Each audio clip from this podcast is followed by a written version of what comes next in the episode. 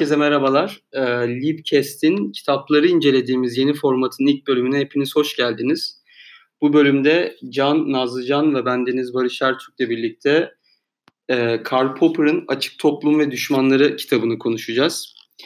E, bu formatta dediğimiz gibi formal konuşmalardan ya da teknik yorumlardan çok daha çok kitabı kontekste oturmaya, kitabın yarattığı etkiyi ve içindeki bugüne dair alabileceğimiz bilgileri tartışacağız.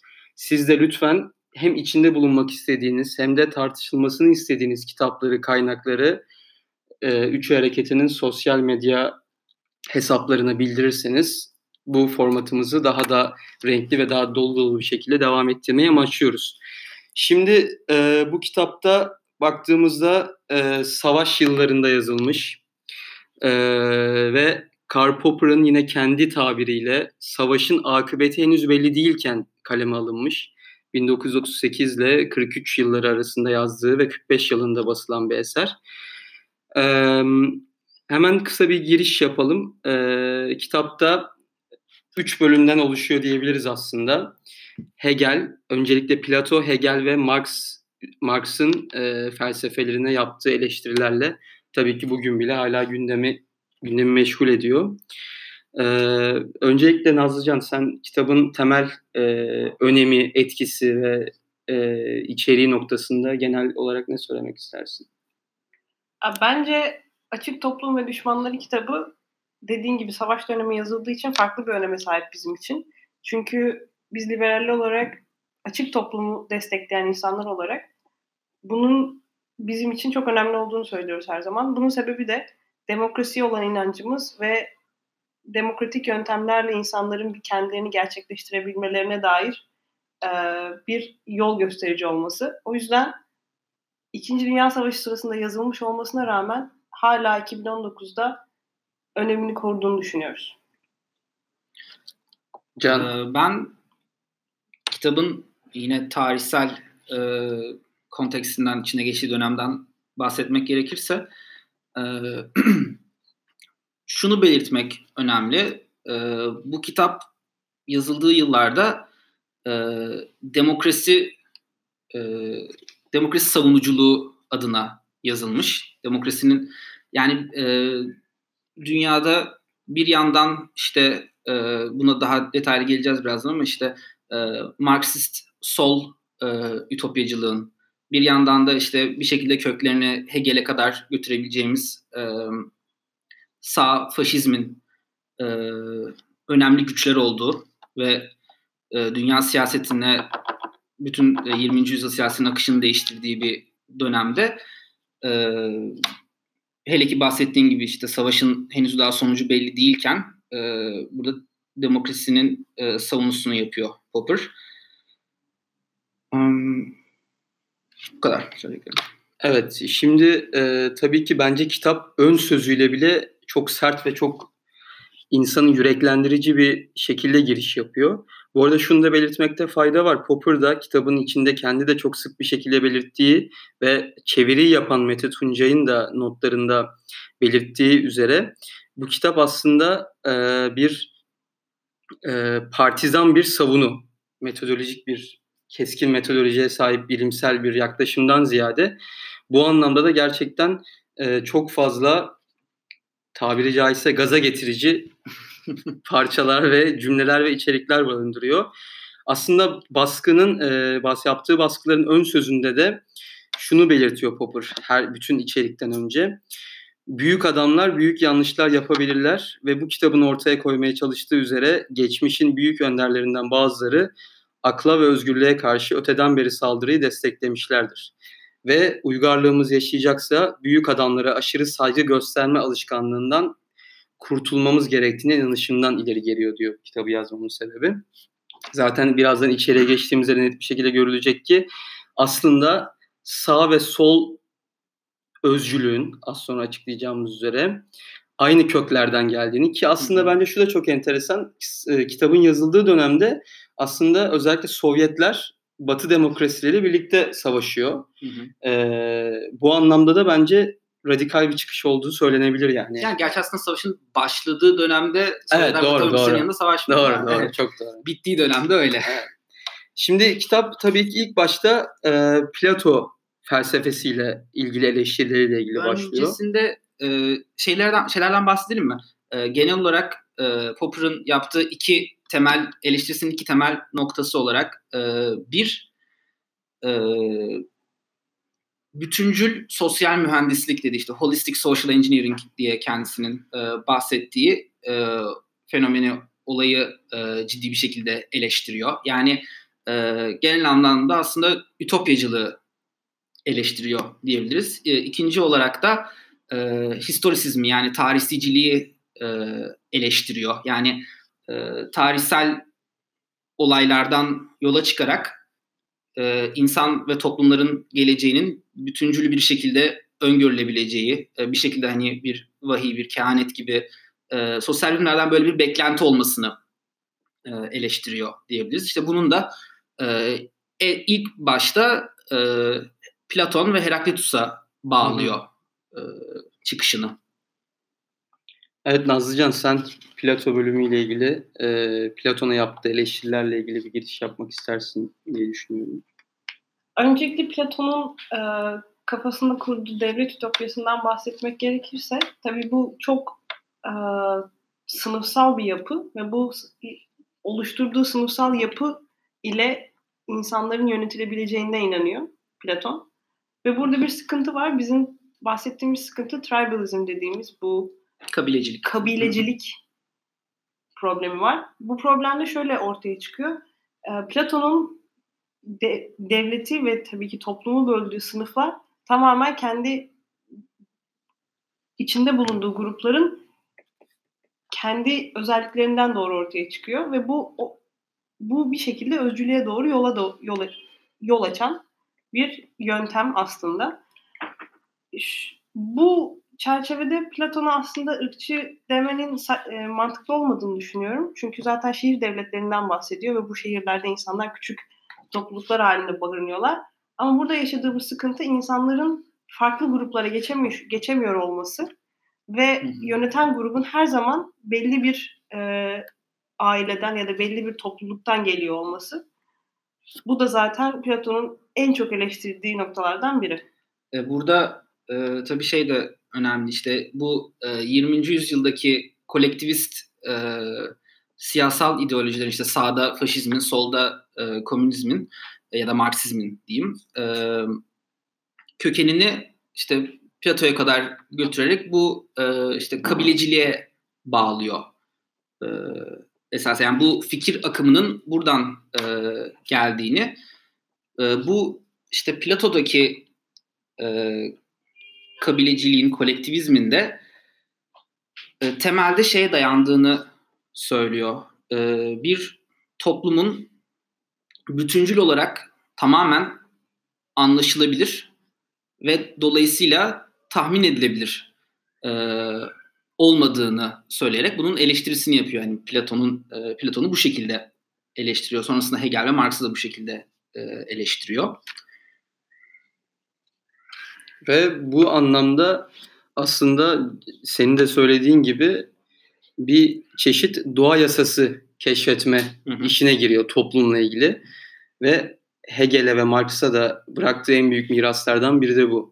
Hı hı. Onun da nihayetinde yine bence Platon'da diğer e, akımları özünü oluşturan bir durumda devletin konumu aslında. Devletin e, varlığı itibariyle e, akışın ve bu düzenin, onun keşfettiği yasaların devamını et, devamını sağlayan temel mekanizma olması ve bu anlamda bizim birey olarak değil bir kolektivist olarak az önce Nazlıcan'ın açıkladığı e, sınıf ayrımları çerçevesinde kolektivist olarak bu yapının bir parçası olduğumuz ve bu anlamda asıl nihai durumun devletin tabiri caizse bekasının sağlanması e, neticesinde. Bu yüzden de zaten bireylerin kendi sınıfları içinde bulunduğu durumlar ya da sınıflar arası geçişler her zaman ikinci planda ya da göz ardı edilebilir bir durumda. Devlet yaşadığı sürece e, diyebiliriz. Peki bu şu konuya geçmek istiyorum. Özellikle e, özellikle yönetici sınıf ve diğer e, sınıfların ayrımı. Keskin bir ayrım yok as keskin bir ayrım var ama e, daha çok devletin içindeki işlevlerine göre bir ayrım var. Evet doğru. E, asker e, sınıf ve Tüccar sınıfı, evet. asker sınıfı, hizmetçi sınıfı evet. ve Yönetici sınıf. yönetici sınıfı tabii. Bir de ilginç bir şekilde Plato'da kadınlar hiçbir şekilde herhangi bir sınıfa dahil değiller. Özellikle yönetici sınıfa kesinlikle dahil değiller. Bu da eleştirdiğimiz küçük bir nokta olsun. Evet ikinci bir noktada e, Platon'un tabii Platon'un aslında e, Sokrates'in farkına da değiniyor Popper ve e, Sokrates'in biraz daha Sokrates'i biraz daha yakın kendine konumluyor. Çünkü en nihayetinde Popper'a göre Sokrates'in bir şey bilmemenin bilgeliği onun için e, en temel şeylerden bir tanesi. Çünkü Popper'ın zaten temel felsefesinde yanlış yapmak, hata olması, demokrasilerde sıkıntılar çıkması hiçbir zaman bir sorun değil. Zira asla zaten sorun olmayan bir sistem her şey öngörülerek, bütün noksanlıklar, bütün potansiyel engeller öngörülerek ortaya çıkarılamaz. Ama demokrasiyi diğer kapalı toplumlardan, açık toplum olan demokrasiyi diğer kapalı toplumlardan ayıran yegane şey bu tarz hataların e, en rasyonel şekilde tespit edilip düzeltilebileceği kurumsal bir düzen olması. Hı hı. E, ama Platon'un yarattığı ideal devlet düzeninde bu yönetme hakkı ve yönetme tespiti, direct etme durumu belli bir sınıfa ait olduğu için biz tamamen aslında bu sınıfın, bu zümre, zümrenin rasyonelitesine, öngörülerine e, dediğimiz şeye bağlı duruma gelmiş oluyoruz. Aynı zamanda onların yanlış yapamayacağını da söylemiş oluyoruz. Yani eğer zaten bir yönetici sınıfa dahilse, bu insanlar yönetme becerisine sahipse bu insanlar hiç yanlış yapmayacaktır şeklinde bir ideal toplum hı hı. kurmuş oluyoruz. Buradan tam buradan bence e, Hegel'e geçiş yapabiliriz aslında. Öncesinde Ek, kısa bir şey ekleyeyim. Ee, burada şey de bence bayağı önemli. Yani daha genel geniş çerçevede Popper'ın yine eleştirisinin bir parçası olarak e, işte Popper'ın prophetic wisdom dediği yani e, kehanete ya da vahiy, vahiysel bilgi diye çevirebileceğimiz, bilgelik diye çevirebileceğimiz yani herhangi bir şekilde birilerinin e, bir toplumu bütün olarak anlayıp buna göre e, yönlendirebileceği, genel olarak insanın özünün anlaşılabileceği ve buna göre yorumlanabileceği e, iddialarına karşı aslında önemli bir eleştiri e, gerçekleştiriyor ki işte bu da e, zaten yani Platon'un felsefesinin en temel noktası. Evet, bence Hegel'e de güzel bir geçiş evet. noktası. İnsanın özünün bilinebilmesi hı hı. ve e, sosyal bilimlerin zaten yapması gereken şeyin insanın özünü kavraması ve onların nasıl yönetileceğini, nasıl ideal bir devlet kurulabileceğine dair bir öngörüde bulunması durumu ya da sorun. Hegel'in beklentisi bu en azından. Evet, Hegel'in yani. beklentisi bu. Evet, şimdi o zaman Hegel'e geçelim. Hegel'e geçiş yapalım. Ee, öncelikle şunu belirtmekte fayda var. Herhalde kitapta en fazla eleştiri, en sert eleştiriler Hegel'e geliyor. Yeri geliyor e, kralın oyuncağı, yeri geliyor sahtekar, yeri geliyor okuduğunu anlayamayan bir mezcup, yeri geliyor hiçbir orijinal düşüncesi olmayan ve kendini ifade edemeyen başarısız bir yazar. Gerçekten çok ağır eleştiriler var. Her anlamda karakterine, görüşlerinden sapıp artık karakterine gelinceye kadar çok ağır eleştiriler var. Üstüne üstlük hani o kadar derin bir nefret var ki gerçekten Hegel'e yapılan diğer eleştirileri bile toplamış. Schopenhauer'in yaptığı, e, diğer filozofların yaptığı bütün eleştirileri toplamış. Temelde Hegel'e zaten girişinde şunu söylüyor. Tabi özür dilerim. Tabiri caizse Hegel aslında bir proje diyor. Üçüncü Wilhelm'in zamanın Prusya kralının e, Napolyon sonrası Avrupa düzeninde e, kurmak istediği düzenle ilgili Hegel'in fikirlerini okuduktan sonra, anladıktan sonra özellikle Berlin'e çağırdığını hı hı. ve onun e, felsefesi üzerinde e, bir yeni bir e, bilim düzeni kurmaya çalıştığından bahsediyor aslında.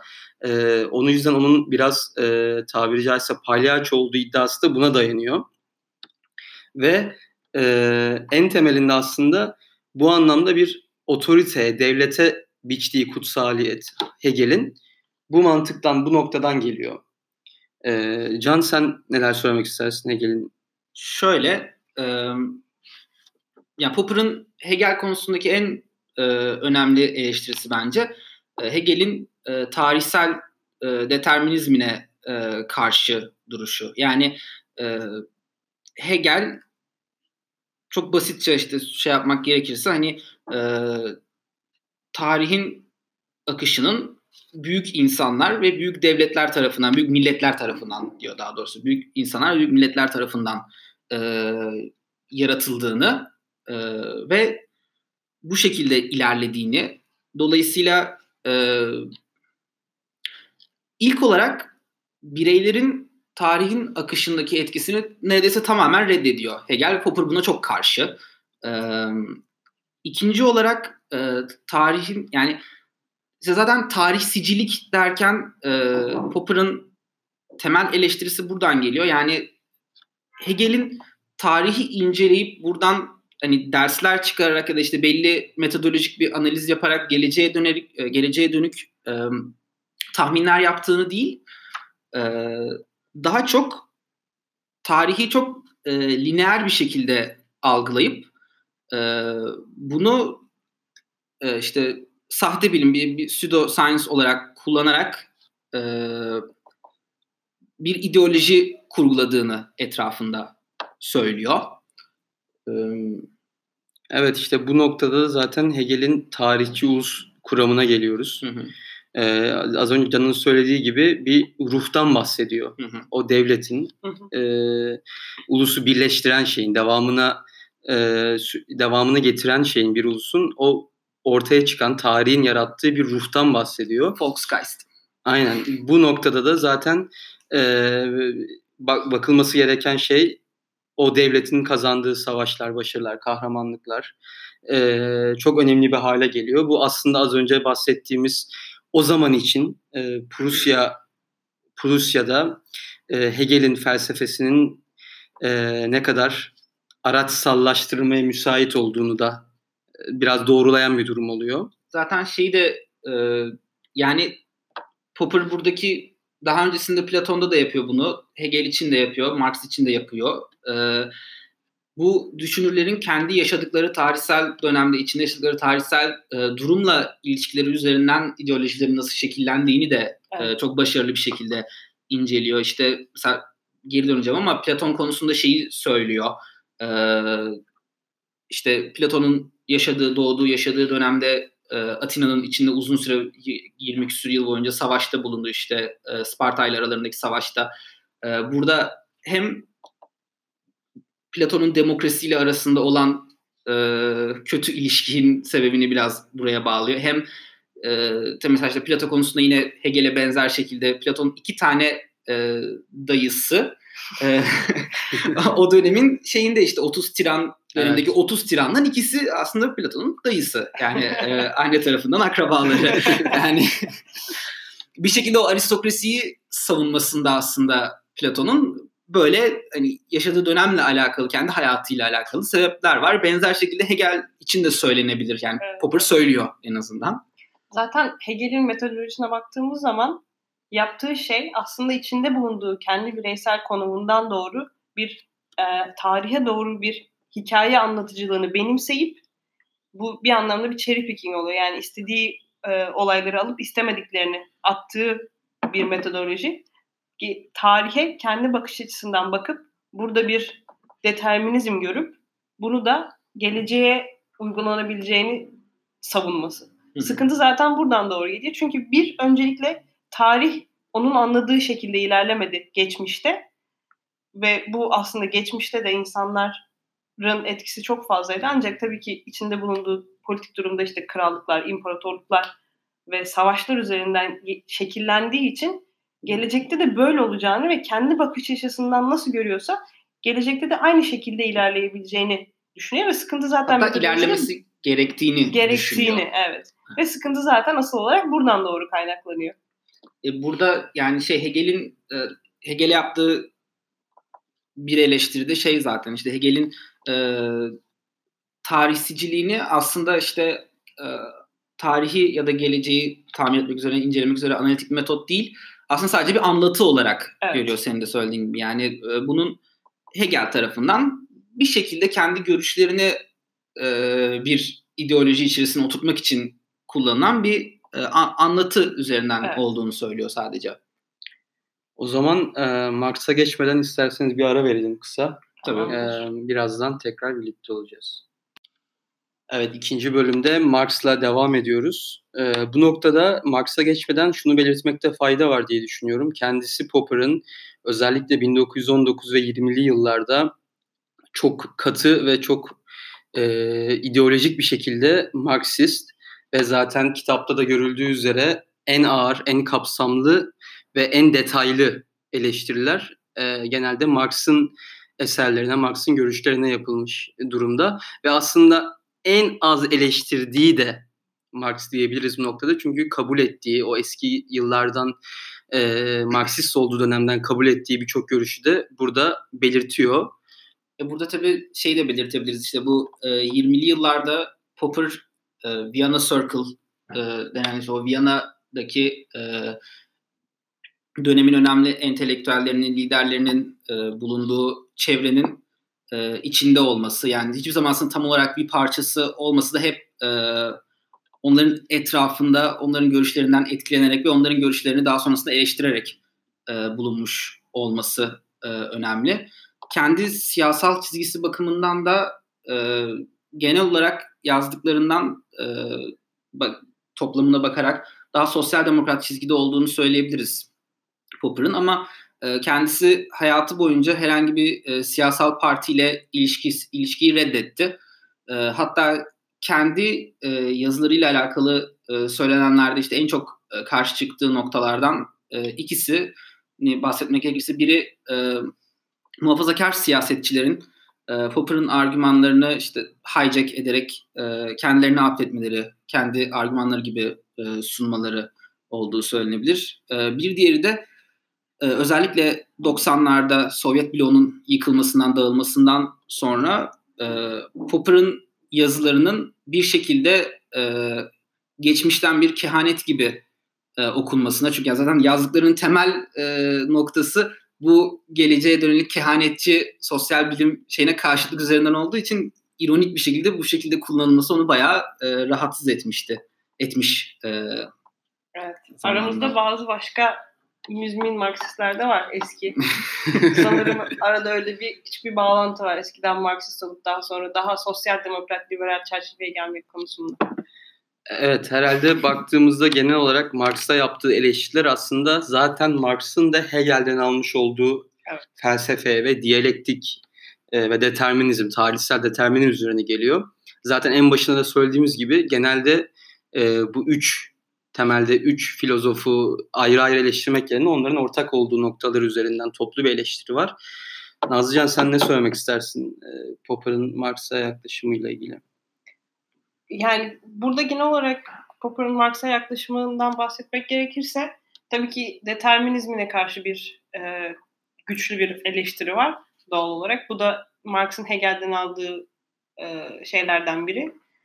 Buradaki sıkıntı tarihin deterministik olarak ilerlememesi tabii ki. Bir de aynı zamanda devletin deterministik bir şekilde düzenlenemeyişi veya toplumun deterministik bir şekilde düzenlenemeyişi aslında. Çünkü Marx'ın da söylediğine göre, yani onun yazdıklarına göre e, sosyal bilimlerin iki amacı var. İlki e, geleceğe dair canın dediği gibi kehanetlerde bulunmak ve bunu holistik bir biçimde yapması. Holistikten kastımız bütüncül. bütün bütüncül bir biçimde tarihin nasıl ilerleyeceğini, dünyadaki tarih akışının nasıl ilerleyeceğini sosyal bilimlerden beklemesi.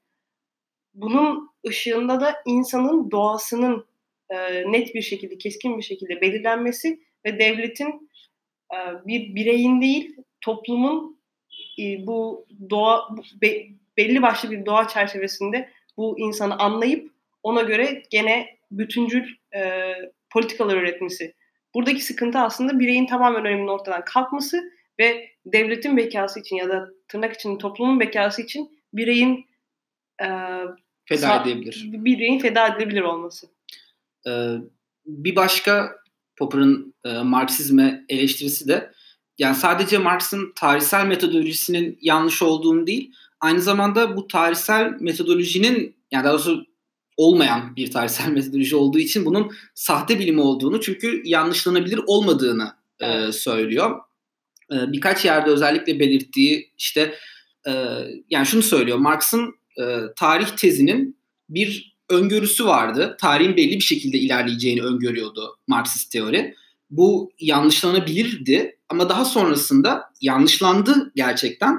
Ama e, Marksistler tarafından sürekli yeniden yorumlandı Marksizm ve e, sürekli o yanlışlanmadan kurtarıldı evet. bir şekilde diyor.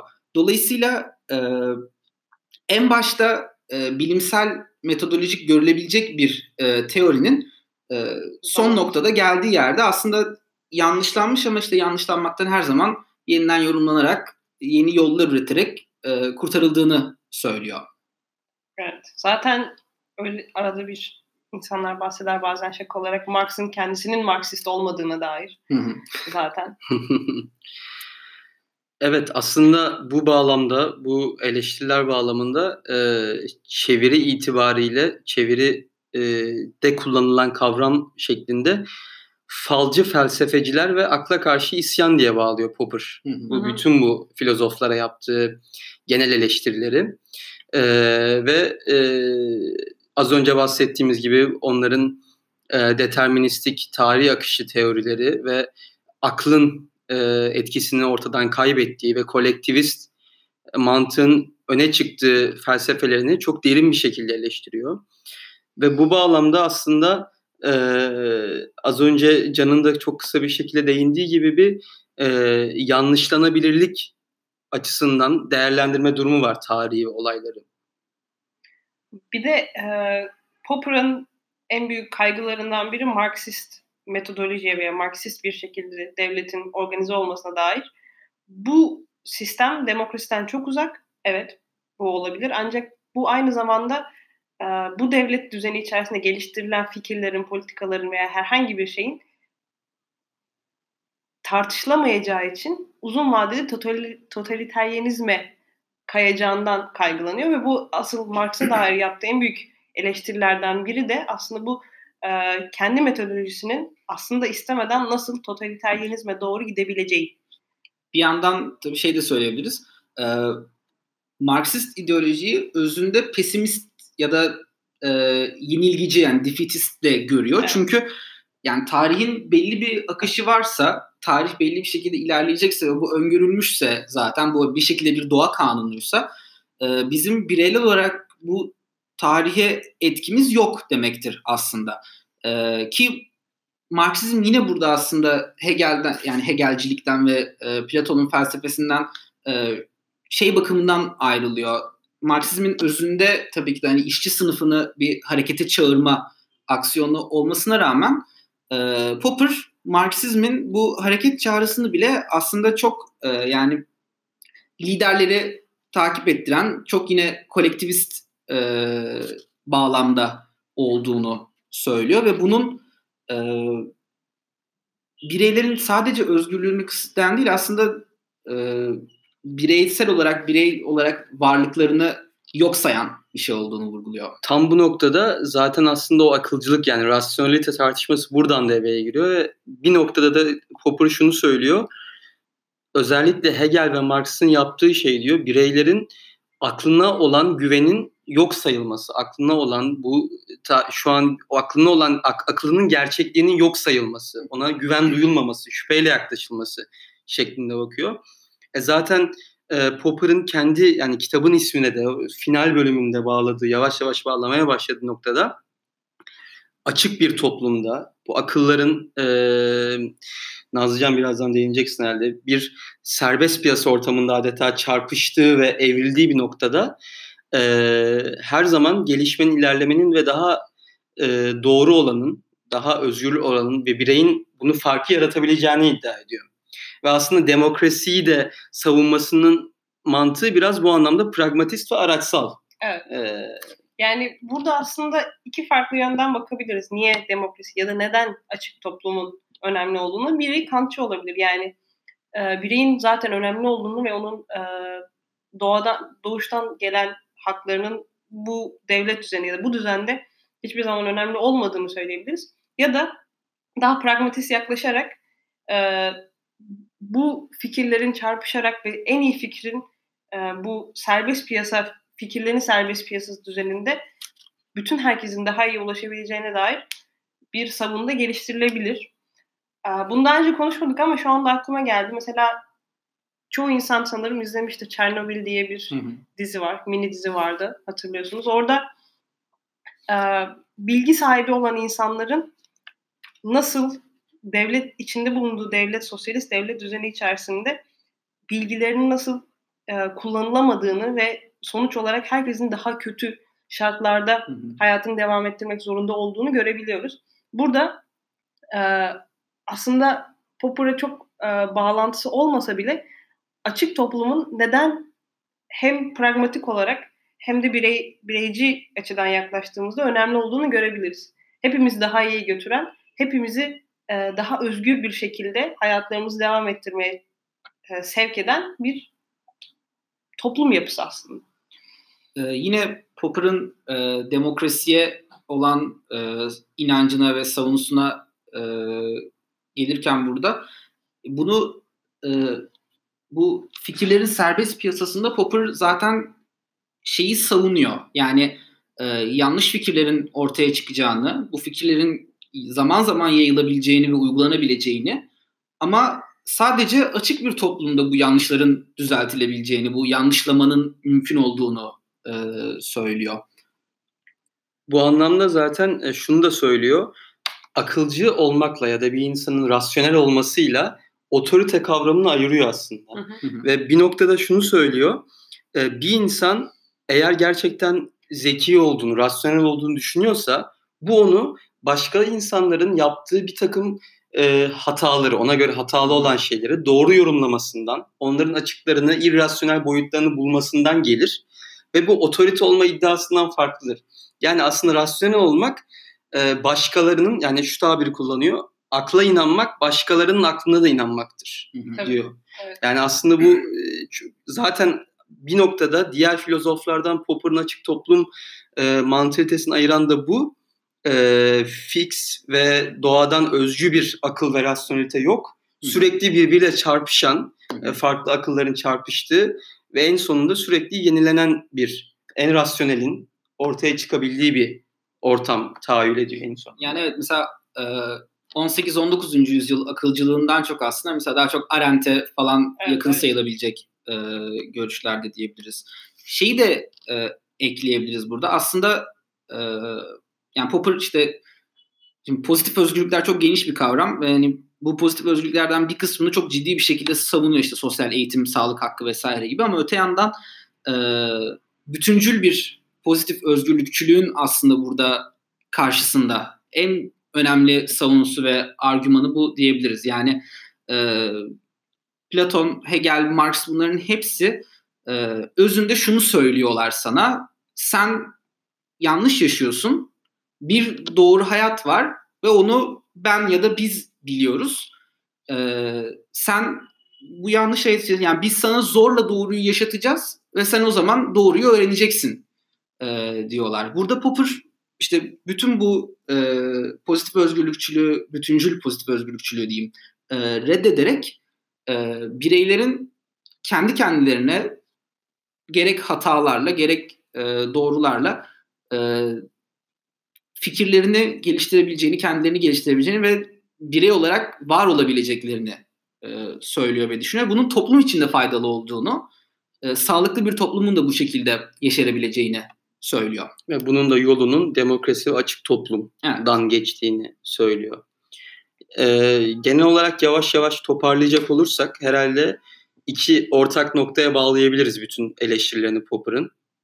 Ee, birincisi e, genel olarak tarihsizcilik görüşüne, e, tarihin belirlen belirli olduğu ve bizim sadece bunu yaşadığımız etkimizin olmadığı görüşüne kesinlikle karşı. Bu anlamda e, aslında bize de açık toplumcu insanlara bir umut veriyor. Çünkü bizim rasyonel mantığı çalıştırarak bu açık toplum üzerinde değişimi daha da özgürlüğü, daha özgürü, daha iyi, daha rasyoneli bulabileceğimizi ve buna ulaşabileceğimizi söylüyor aslında. Bu anlamda e, geleceği aslında bize şekillendirmek için her zaman bir umut olduğunu söylüyor. İkinci olarak da e, bir ideal, perfect state durumunu reddediyor. Hı hı. E, yönetenin ya da yönetenin tabii her diğer bütün filozoflar kimin yöneteceği konusunda farklı görüşler, kimin yönetmesi gerektiği konusunda farklı görüşler e, öne sürüyorlar ama hepsinin en temelinde bu tarihin akışında devlete çok idealist bir görev biçiyor. Bu anlamda da devletin kutsaliyet, devletin kutsandığı, e, bireyin ikinci plana atıldığı, kolektivist zihniyetin ve bizim aslında o organizma içinde kendi görevimize, kendi e, rolümüzü oynadığımız düzeni reddediyor. Bu anlamda baktığımızda herhalde liberalizmin hangi alanına gelirse gelsin, hangi felsefesine olursa olsun otoriteryenizmin otoriteryenizmin karşısındaki bir noktadaki her insan için bir rehber kitap diyebiliriz herhalde herhangi mantıkta. Çünkü zaten kitabın içinde de kesin olarak kendinin şu pozisyonda olduğuna evet. dair bir e, savunduğu bir şey yok. Evet, evet. Zaten bu üç filozofta da yani eleştirdiği üç filozofta da gördüğümüz şey ideal bir duruma zaten var olduğunu düşünüp ona ideal sonu, so, e, çözümler sunuyor olmaları. Popper'ın buna karşı olarak söylediği şey ideal olmayan bir durumda ideal olan sonuçlarla çözümlerle sonuçlara ulaşabilecek. Biz burada yaptığımız şey insanların aynı şekilde bir e, yönetici toplum olmaması, insanların yönetime e, bütün halkın ya da işte toplumun kararıyla gelmesi ve bu karar sürecinde de insanların yanlış yapabiliyor olması açık toplum sayesinde de bu kararların doğru veya yanlış olarak e, filtre edilebiliyor olması aslında. Can senin ekleyeceğin genel olarak kitapla ilgili son sözlerin şunu söyleyebilirim. E, bu kitap başta Popper'ın kendisinin de belirttiği gibi aslında e, totaliteryenizmin reddi e, üzerine yazılmış.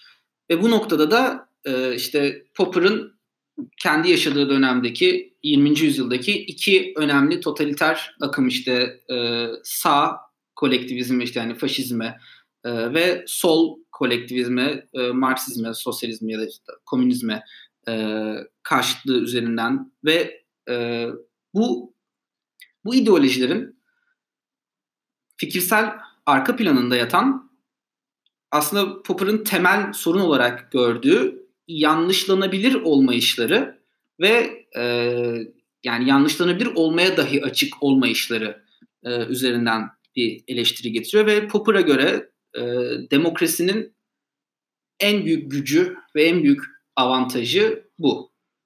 Yanlış fikirlerin ortaya çıkıp yanlışlanabiliyor olması. En küçük bir şey eklemek gerekirse e, Popper hiçbir zaman liberalizmin ahlaki bir savunusunu yapmıyor. Hı hı. Ancak e, ulaştığı yer olarak e, liberal bir düzenin, demokratik bir toplum düzeninin, açık toplum düzeninin e, insanların akılcı bir şekilde bir araya gelerek, bireyler olarak bir araya gelerek ampirik yani bilgiye dayalı gerçek bilgiye dayalı bir düzen oluşturmasından doğru diğerlerine daha üstün olduğunu söylüyor. Bu aradaki farkı yapmak bence önemli. Evet tekrar çok teşekkür ediyoruz. İlk yayının sonuna geldik. Yayının başında da söylediğim gibi kendinizin de dahil olmak istediği tartışmalara ya da bizim kendi aramızda yapmak istediğimiz tartışmalar noktasında önerilerinizi bekliyoruz. Tekrar dinlediğiniz için çok teşekkür ederiz.